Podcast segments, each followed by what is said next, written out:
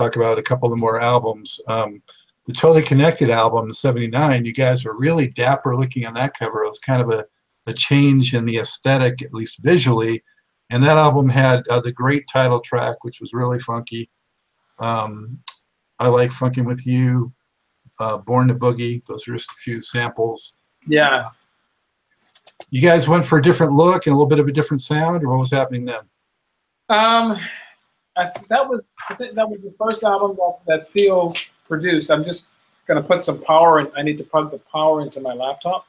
Well, be, before we get back into that answer, you know, when you tell me how the producers impacted what you guys did, I would have loved to have heard some of the raw takes that you guys did. Yeah, I mean, um, I don't know. I know that some of those recordings are on some old cassettes and old reel to reels. Um, but um, yeah, the thing is to get the devices that can play them back and to locate them. I know a lot of stuff is here in my dungeon. Um, but yeah, um, there were a lot of changes, and you know, as we actually when we went to Capitol, the the producer that we had, um, he ended up. Um, he was quite an incredible musician, and um, he ended up as the band leader for was it American Idol? A guy by the name of Ray Chew. He was also the keyboard player for uh, a group called Ashford and Simpson. Mm. Um, and um, so he, when we connected with him and we did our first album with Capitol, um, he he enhanced what we had. And um, you know, you have some of the producers that enhanced, that were an enhancement, and there were others that just changed it altogether. Well, you guys kind of came out on fire, I think. The first Capitol album was Everything is Cool, right? Yeah. Yeah, yeah. So, and it, and it was real cool. Um, the title cut was great. Uh, Groove City was a really cool funk jam. Um, so when you changed, first changed the labels, did you guys feel reinvigorated in some way? Yeah, because um, there were some things that that um, shifted that were positive um, from what we had with TK. You know, TK uh, was a was a smaller label, and and also music was shifting then too. Um, so we, we, ended up with, and we had a new manager, um, and he he basically was was shopping around to get the deal that he wanted. I mean, like he knew that he would get us a deal. Uh, he found his he found a loophole to get us um, off of TK, which at the time that's what we we were seeking to do. Um, and so he had, you know, because he has connections with Motown and all those labels, but there were certain certain provisions in the contract that he wanted sorted out um, that um, he was able to to get with, um, with uh, Capitol. Yeah. Well, it's definitely it was definitely kind of what's that? I'm sorry. I was going to say it's definitely kind of a tricky period musically, uh, turn of the decade there, because disco was waning, yeah, um, and uh, electronics were coming in big, and you know you guys had to kind of navigate through that especially because you did have your foot in some of the disco stuff. Um, but you successfully seem to navigate it and continue on. Yeah yeah it was it was quite the, the transition because like you say, it was pretty much the end of, of, of disco and um, it was moving on into new new movement and the electronics were coming in and you know we had that duo that came out that turned out to not actually be singing um, that was mining. You know, everything, it, it came down into superficial rather than music. Mm-hmm. Um, so it was like how you looked uh, more so than how you sounded, uh, which is exemplified by that. Was it Milli Vanilli? Was that the name of those guys? Yeah, yeah that's the infamous duo. So they exemplified the whole shift where it didn't it didn't matter what you were playing and then we started to, to, to, to go into the deteriorate to the demise of bands and into just individual singers. And, um, you know, where in order to find live drums, you have to look in deep into a gospel album. so it's shifted big time. Did you guys actually get into you know doing uh, music videos at that point? I know you know it was around the time in the early '80s when MTV came into vogue, and how did that affect you? No, we never we never made it to that point. uh, that never happened for us. Is that why you stopped? You're like, we're not doing videos. No, well, you know, it, it was our contract with Capitol. Like I said, the music was shifting, and um, like with all of those those label contracts, you have a certain time frame, and during that time, the label can decide to terminate it at any point. And um, after we did the take it to the limit, they decided, well, guys, you know, this is it.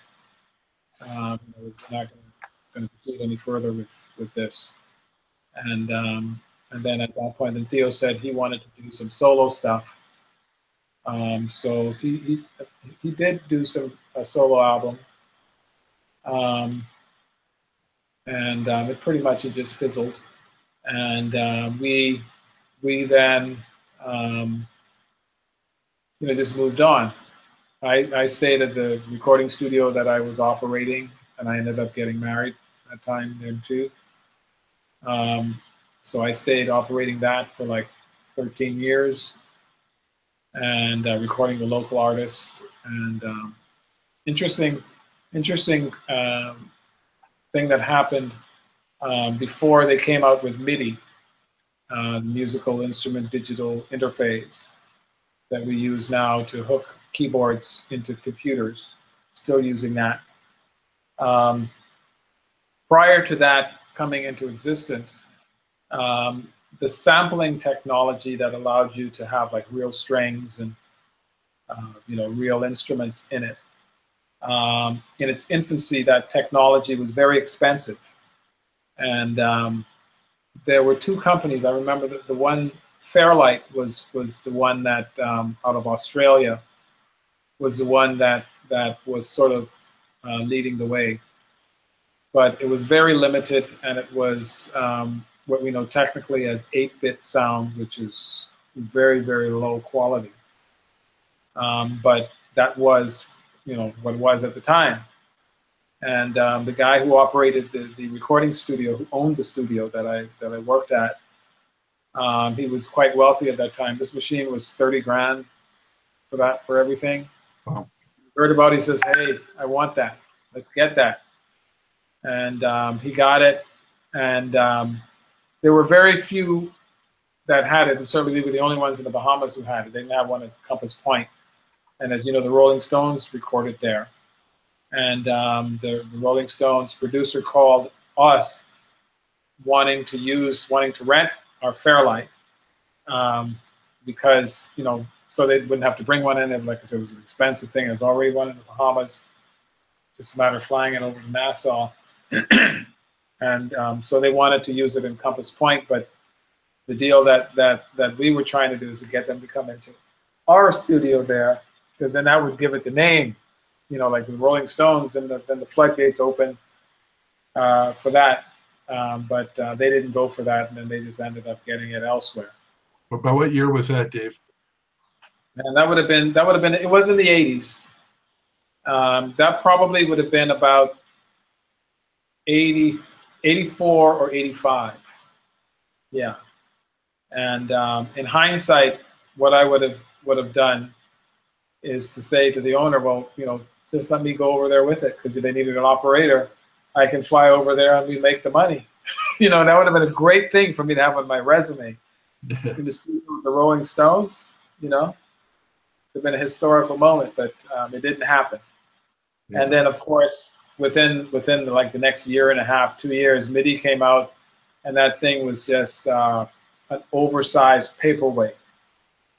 I remember when we took it to dump it in the garbage and something else. It's like it's like the old fax machines, right? yeah, I mean, technology is unforgiving. It makes a jump, and it doesn't matter if you've got 30 grand in it and they've come up with something that's 500 bucks, you're on your own. And when you're on your own, they drop they drop all of the support, so you can use it until it breaks down. And if it needs parts, you're finished. Yeah. So, you know, the um, the first Capitol album, Everything Is Cool, was really cool. The other three albums that came out after that, uh, Pure Natural, The Game of Life, and uh, Take It to the Limit, which you mentioned a couple of times. Is there anything that you would like to, uh, any tracks on those that you want to kind of like highlight, you know, that, that listeners or people watching might want to go back and check out those particular albums for those particular songs because maybe they were sort of passed over? Um, yeah, let me. Um, of course, I can't. I don't have them in front of me in the name of the songs, but um, Well, if you name a song, I could tell you which one it was on. well, well, I know that that uh, Pure and Natural had "Best of My Love," which has turned out to be the crowd favorite. Um, that one is has been the most most sustained one. Uh, then we have uh, "Paradise," um, which was on the first Capitol album. That one that one is very is very uh, prominent. You know, very um, a very classic, um, ethereal type of sort of like how Love Supreme is. You could call it Mhm. sort of a sequel to that. You know, it's the same kind of um, dreamy, um, where you takes your mind on a trip. Um, a little more love is another one that was that was uh, quite quite prominent. Um, we also had um, Heaven in Your Eyes was uh, more of a kind of an old influence, like kind of a Nat King Cole kind of influence. It was like a, a very traditional um, type of sound that used that used the jazzy sound with um, more pop classical chord progressions. Um, and then on the early album, Prisoner of My Mind is kind of quite a classic, and I think think I would say that T sort of bared his soul on that one. If you listen to the lyrics on it, you'll hear you'll hear the the the, the very deep classical influences in it, and as well as the Elton John pop influence, which was um, quite. Um, that was quite a. He was quite in, influential in in what we did, and the type of chord movements. And, and the Let Yourself Go is another one um, that that used an island flare along with pro- progressive chords. Um, there were quite a few. Um, For uh, funk lovers, you said that the last one, Take It to the Limit, is pretty funky, right? So, yeah, that was that was quite funky. It was. Um, um, you can hear sort of the James Brown influence in the in the the, the, the, lead sort of brassy line that's played with the synth. There's some of influence in it, and um, it was that album was was pretty much pure funk. And um, but yeah, like I said, music shifted. Um, it shifted from musicians to looks and um, sound. The magic that made groups like us and the Commodores and all of that, which was us playing together and creating that sound um, just by us and the magic of us all together just went down the tubes and it just became sequencers and um, uh, programmers, which I ended up becoming one of. And I did a lot of that over here in the Bahamas, did a lot of jingles. Um, you know, you're playing, I'm playing everything, and then, then as the loop technology evolved, then you can just pull in whatever elements you want to very easily, just drop them onto a timeline, and it just adjusts it to the tempo. And um, so you end up with, you know, cut and paste music. But a lot of these hits that are out there now, people can't play a lick of music. They just know how to program, and they know how to put certain fields together and make it work, manipulate the computer basically, mhm, rather than the instrument, right. the computer. You talked about a lot of those people that you ran into at the studios back in the day and um, some of the guys that you uh, shared stages with. Is there any uh, show in particular that you recall or, or an incident while you were on the road or performing that was maybe unforgettable or funny or maybe there's a malfunction or something that stands out? Um, let's see. We, we also toured with, with Bootsy Collins and Ray Parker Jr. and Raydio. Um, did some gigs with Average White Band, um, who also recorded in Compass Point. Um, Slave, I don't know if you remember Slave. You remember that? Oh yeah. Yeah. we, we did a concert with them. Um, one of the gigs that we did, the Capitol Center in Washington D.C. Uh, we hadn't a clue, but I know somebody got shot there. we found out afterwards. Um, we did in New Jersey. We did a gig uh, where the opening act was Dick Gregory. Remember him? Yeah, he was a speaker. Yeah, and you know, it was one of those sort of gigs where uh, the requirements are, you know, you pay fifty percent before the band um, goes, you know, in order to confirm the booking, and then before we go on stage, you pay the other fifty percent. And uh, we were we were all pumped up and the guy said, well, you know, I, I have some money to collect after the show and we'll pay you after the show. And it's like, man, are we going to do this? We're all pumped up to do it. And so we said, okay, we go and do the show. And at the end of the show, we never got paid. so um, it was one of those don't ever do it again type of type of deals. And we, you know, we've done we've done everything from clubs to big concert stages. And towards the end, you know, it's the music industry, you know, it's hit driven. And if your song is not a big hit, the bigger your hit, the great, the better the gigs you get. And um, you know, towards the latter part of it, we didn't have as big. Our hits weren't as big. The very last tour we did was with War. You remember that? Oh, sure. Yeah. They've been and, on the show. And that was the last tour that we did. And I remember doing these these rotating stages, circular stages, and it slowly rotates around because the room is circular. In the round. Yeah. yeah. So, but yeah, um, we had some great times, and you know, we had, you know, you know, just like when you have a group of people together, you have issues, and so we're no different than uh, you know, husband and wife get together as just two people, and they have issues. So you can imagine you have a whole group of people there are challenges in there. What do you think it is about uh, funk that people gravitate towards so much, and you know what what to you makes the music uh, unique and special, and what does it mean to you? You mean funk of like of our day, the music of our day? Yeah, the, the yeah the prime funk period, if you will.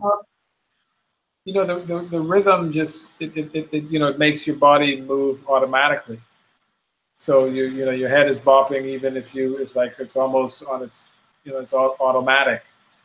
Um, the, the, the feel of it was just uh, you know back at that time it was just a, quite a nice feeling, and um, you know the deep deep funk you know comes from the heart of the ghetto, and um, you know that that just had a powerful feel to it, and um, it was it was a sound that that you know everybody who did funk really tried to try to, to, to, to grab that, that aspect of the ghetto. Because that's really where, where it really, really came from, you know, and uh, including us, you know, and the, the, the, sounds of the Isley Brothers and, you know, um, you know, the, the pride and all of that stuff. That's like, that's like deep ghetto, you know, that was a sound that we were all striving after to get that, that funk, you know, that feel. And, um, you know, it evolved into the hip hop, which, which again is ghetto, and um, and that's mainstream. That's mainstream. Like even rock is not, rock as we knew it is not. It's not mainstream. you know. It's, why why why didn't funk ever go as mainstream as rap and hip hop? Do you think? Why? Yeah. Um, I think I think it's it's the feeling. It's the feeling of it. It's like if you're walking and you hear that beat, all of a sudden you walk, it's different. You just start feeling like, hey man, I'm it. You know? Whereas, you know, just straight music, you, you just keep walking. But when you when you hear that feeling, it it, it, it, it has a, a hypnotic effect on your mind, and you really feel like you're greater than you are. You know what I'm saying? You feel powerful. You know, you're just moving with that, and that backbeat, it just it just pulls you. Is there any particular riff that you came up with in, in one of the songs um, that you guys did that you're really proud of or you think was you know particularly memorable, whether it's a, a riff or a particular part or a solo? Um, yeah, I mean there are. Um, I know when I when I did this, my first experience in the studio, um, when I came there as a young college kid, going into the recording studio, into the big world. I'd never been into any recording studio, even a small one. And so as I was in there, and I went with my guitar, and I had this this amp um, that gave me the overdrive sound that I wanted. Um, you know, it's it's sound that all guitar players that that have a rockish bluesy sound, you want to have this sort of overdrive in there, which is uh, an analog sound. Which like today, the amp that I use, I use a Vox amp that has digital components, but the front end is tube to give me that that sound. And so I have the, the computer aspects of it to, so I can recall those sounds. But when I was in Criteria and T said, okay, you know, I got this song, I want you to play on it, song called Playing Games.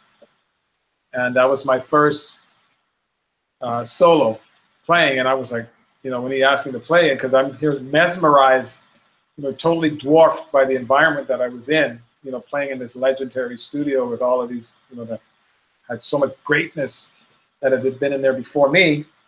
And so I played on this song playing games, I played this rockish, uh, well, totally rock solo with the wah wah and my sort of Hendrix influence, which which created quite quite a rage for people um, here in the, in the Bahamas who heard it and it's like, wow, who is this guitar player? And so when I came, I came here like as a hero. It's like how you know how do you how do you do that with the technique? And all these people wanted to, to take lessons from me and everything.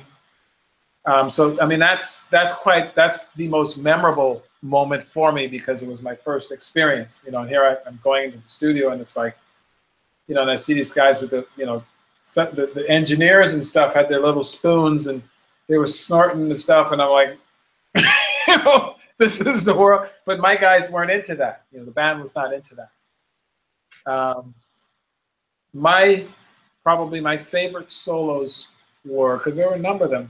What comes to mind, "Best of My Love." I, I love the, the, the, solo work I did in that.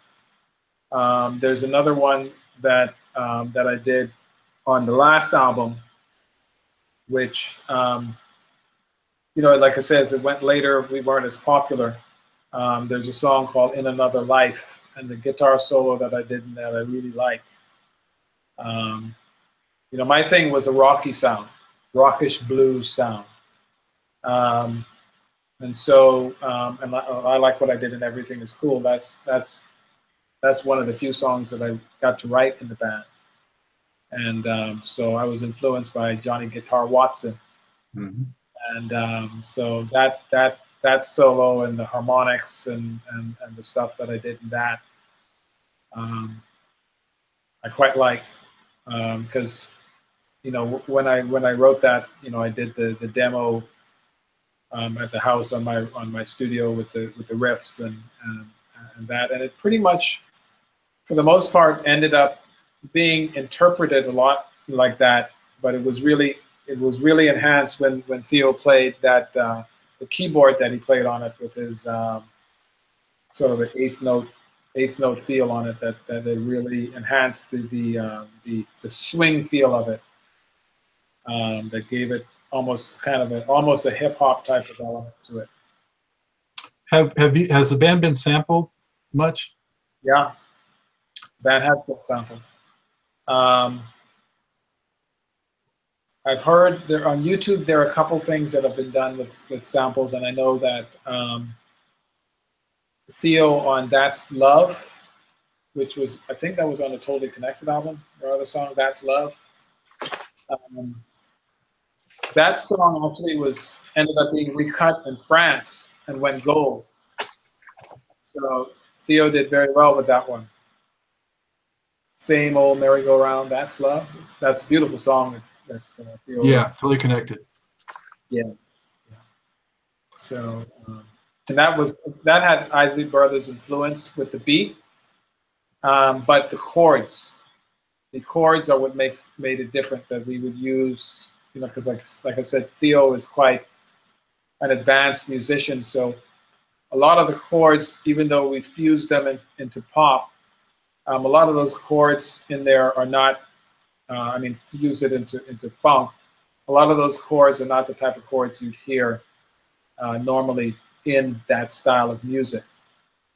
Um, you know, like watching watching all the girls go by, which is on the Pure and Natural album, um, which has a great funk feel to it and has the Bahamian elements in it. But um, you listen to like the 13th chords and the six six nine flat five and all these chords that you wouldn't be hearing, wouldn't hear in pop music. Uh, those were integrated into it. And so the band the band garnered a lot of respect from from musicians.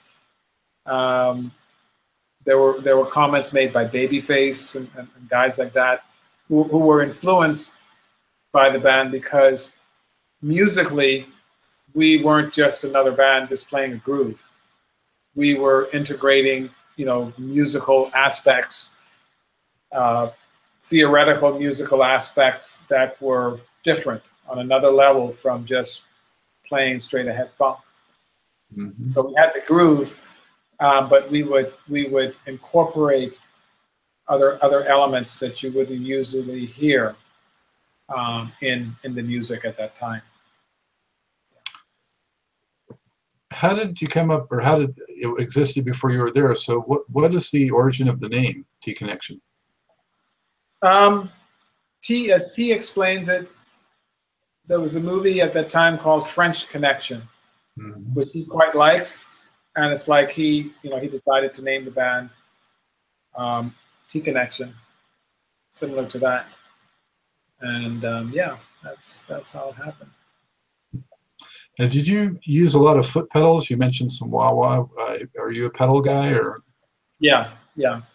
Um, so I'd have I have my overdrive pedal um, chorus, um, a couple other types of distortion, wah wah, and um, now I have the amplifier. They have they have what they call amplifier modeling. So, um, and within it, because like I said, it's it's it's a um, hybrid between tube technology and modern technology, so that I can recall my sounds you know, they actually have presets that are called BB King, Van Halen, um, Clapton, you know, so you pull up these presets and then you can tweak them and um, and save them. And so on my Vox amp, what I do is um, I have a foot foot pedal. So I don't have a bunch of individual pedals. I have a foot switch that allows me to pull up the sounds um, that, that, I, that I pre-programmed into the app, uh, which is pretty cool. I, I, mean, I'm still, I'm looking at trying out the Line 6 or the Digitech because now they have ones that have everything in it. And actually you can even hook up, hook it to your computer and USB and access more controls and, and set your presets differently. Because I do the thing that I do miss is having the my volume on the foot pedal, and I, I, always use that because then I can control the amplifier gain without affecting the sound, because all of the sound processing comes prior to the amplifier, so I have everything processed, and I'm just feeding the amp what I want the amp to get. So the challenge I find now is because I don't have the volume pedal. And if I put a volume pedal, it would affect the sound because the sound comes after the pedal. So a, a lot of times when I go to play now, I have to go and rush and put my hand behind the amp and turn it up louder or turn it down because I try to anticipate by pre-programming the volume, but it's not always right. The situations are different, and so I end up having to, you know, sometimes I'm too loud, but um, other times I'm, you know, I'm off, but sometimes I get it just right. yeah. Dave, so, you know, I think there's been a bit of a resurgence, if you will, of old school funk and the old school uh, bands from that era. You know, there's these festivals that are going on now, and there's cruises, and there's things like that, which Bruno is Mars. Which Bruno is Mars has brought the '80s back, man. Bruno Mars, huh? yeah, his his um, Uptown Funk, that's straight from our era. Yeah, it's straight from our era, and it's it's massive. And um, I think that that's the first video. I think that's that's gone to like two billion. I think. views on YouTube. Um, that's funk. That's that's like the only difference is you know the recording technology is better, but that's straight out from from the '80s, like what we used to play. Yeah. So to me, like I think to me, I think it, it is, but it's not as good, but it is good It- and good. helpful bring it back. it's it's good, and he's got a couple other songs that sound like they came right out of the '80s. Yeah. So, are you guys maybe gonna ever come play some uh, stateside shows or? You know, the opportunity hasn't opened itself up. Um, you know, time has passed on, and you know, I don't know um, to what extent we would, you know, we would be a draw or where we'd be a draw. Um, it certainly wouldn't be like when we did, did the concerts in the Bahamas. In the past, um, let's see, 2003, in the past, what, 16 years, 17 years, um, well, 13, 14 years, we've done about six or seven reunion concerts. And, um, you know, each, each of the ones that we've done, with the exception of the last one, they were all like very, very packed. And we had, you know, we have like all sides, all sides of government there, you know, the prime minister. The last prime minister was at every concert we've ever done in Nassau, with the exception of the, of the final one that we did. And the last one that we did, we didn't, we didn't get the draw. It was a different type of pricing scheme and everything. That like the price of the tickets were like triple what they normally would be, and that's you know the promoters to do. Um, but we didn't get the the showing that we got at the previous ones. So, um, you know, you know, don't know. Maybe is it is it too much of a good thing, or is it the you know the packaging? You know, so I'm seeing these ship, you know, these bills that have, you know, Lakeside and you know, several acts together. I'm just thinking, you know, why not T Connection there too? I mean, we probably could, you know, I think we could probably fit in to some of those, and you know, depending on on, on where it is, you know, Lakeside was huge. I remember that that that uh, Fantastic Voyage was like a massive piece of music. It's good stuff. It is. Yeah, great stuff. So, how can folks uh, listening or watching kind of keep up with David Mackey and stay in tune with what you're doing? Um, well, people who like T Connection, there is a T Connection fan page that I created on Facebook that gets a lot of activity. It's called T Connection Fans. Um, you know, you can reach you can reach us through there. We've gotten people who are asking where we'll perform, and we have people who really love the group. Um, and on YouTube, there's we, there's not a T Connection cha- channel, but there's a lot of our music there, and, and, and quite a long bit long uh, line of commentary by people who really like the band. Uh, myself, I'm on Facebook, I'm on Twitter. My company's page is Mackey Media. That's uh, M-A-C-K-E-Y Media Limited, and um, that's on there because my present work now is advertising, uh, marketing, PR. I do a lot of television commercials. Um, I do all of the K- KFC ads for this island, KFC, Pizza Hut. Um, we've done. Uh, there's a big home home center here that we do commercials for. Um, quite a number of, of uh, clients we have that we produce and shoot and do the commercials with. A lot of it we do in our studio. We've got a studio that, has the green wall, like what's behind me. Before before I had that studio, I would come downstairs here, and that's why that wall is green like that. And um, shot a couple commercials down here. Um, and um, yeah, so they can reach me. I'm on Facebook as David Mackey, and I'm also Mackey Media. T Connection would be the, the easiest bet. Go to T Connection fans and, um, and and touch bases with me. And if you want to reach out to Theo or any of the other bands, um, they're not as tech savvy as as I am uh, because I'm you know I do social media marketing and, and advertising campaigns and that type of thing. So, but I can certainly reach out to the guys. Uh, Theo is he is on Facebook, um, but not not that often. But he is there. Um, as far as the other guys, um, Pat Carey, who's with Baha Men, who sang on a number of our albums, and he toured with us. Um, he's on Facebook. Again, not as much as, as I am. Um, I have I have a couple clips of us in concert um, on that page. Um, actually, I on Vimeo, through Vimeo. Uh, there's a there's a clip with us doing "Best of My Love," and then there's actually some clips with Theo with some of his original compositions that, that he's done. Uh, more not not not um, pop, but uh, like there's a ragtime piece that he's done, hmm. and there's other stuff that he's done. He did do an album. Um, I can't remember the name of. He did he did a couple albums actually, instrumental, with uh, limited vocals in it. And uh, he lives out in LA now, along with his brother. Kirk lives in LA, and Theo's he's married and um, his brother is out there, and they play every now and then. They get to play together, but they they don't actually work together. They play in different bands.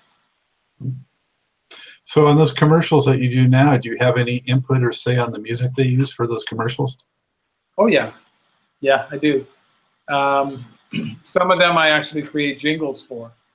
Uh, in the early in the early days, I used to do a lot of jingles for KFC. Not so much now. Uh, budgets budgets are constrained. Economy is stressed. Um, so, but yeah, I um, now pretty much I will end up um, taking. There are there are some sites that have uh, license free music, and there's one that I subscribe to. So I'll pull up, you know, music that'll work. Like today, I needed certain type of feel. You could put in the type of words, and you have guys who create music for it um, which I may end up doing some too and selling some, you know, background music. Um, but I mean, I'm so busy these days with uh, with advertising and, and, and, that, and then uh, my real fun treat is is the band, and this band that I have is you can you can find us there too, called Uppercut Two Four Two. We have a Facebook page. We once a month we do an outdoor concert at a place here called the Dive In, which is on the marina with yachts and and, uh, and everything. It's it's a place where they they take people out to swim with dolphins and also to do shark dives and also to become certified as a diver. So once a month, the last Saturday of the month, we do a uh, an open air outdoor concert um, for locals and expats, you know, who, who actually crave to hear some of the music from from our era and hear hear something different and not just hear the same music that they hear that most of the bands play. Mm-hmm.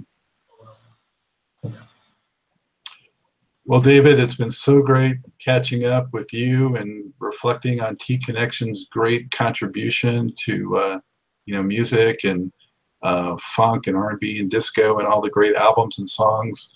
And so glad that you're still out there and, and doing it and doing what you do. And uh, thank you so much for spending time and sharing those stories. Oh, it's been great. And uh, yeah, you know, we've been, I know you've been reaching out to me for the past month or so, or even longer, I think it has been. And I'll uh, hunt you down. I'll hunt you down. your persistence has, has paid off. It's finally happened, and uh, it's been great. I love your room back there. A lot of a lot of history in back there. Thank you. Thank you. you know, our initial plan was to do it in my studio, but um, you know, it didn't happen. Uh, but we got it done. It's because it's all about the information. You know? We got green for all the money. Yeah, that's right. I hope, I hope it starts to come soon. I'm waiting on. all right. So with that, uh, we're going to close this edition of Truth and Rhythm. Thank you again for all the listeners and viewers. And again, thank you to David Mackey from T Connection guitarist supreme. Um, and uh, I want to remind listeners and viewers if there's a musical artist that you want to see, email me at scottg at funknstuff.net. Or if you're an artist that wants to be on the show, do the same. We'll try to get you on. So as always, until next time, this is Scott, Dr. Jukes Goldfine, and for David Mackey from T Connection, signing off and saying, keep on vibrating to the rhythm of the one. Hey, hey. All right, Scott, it's been great.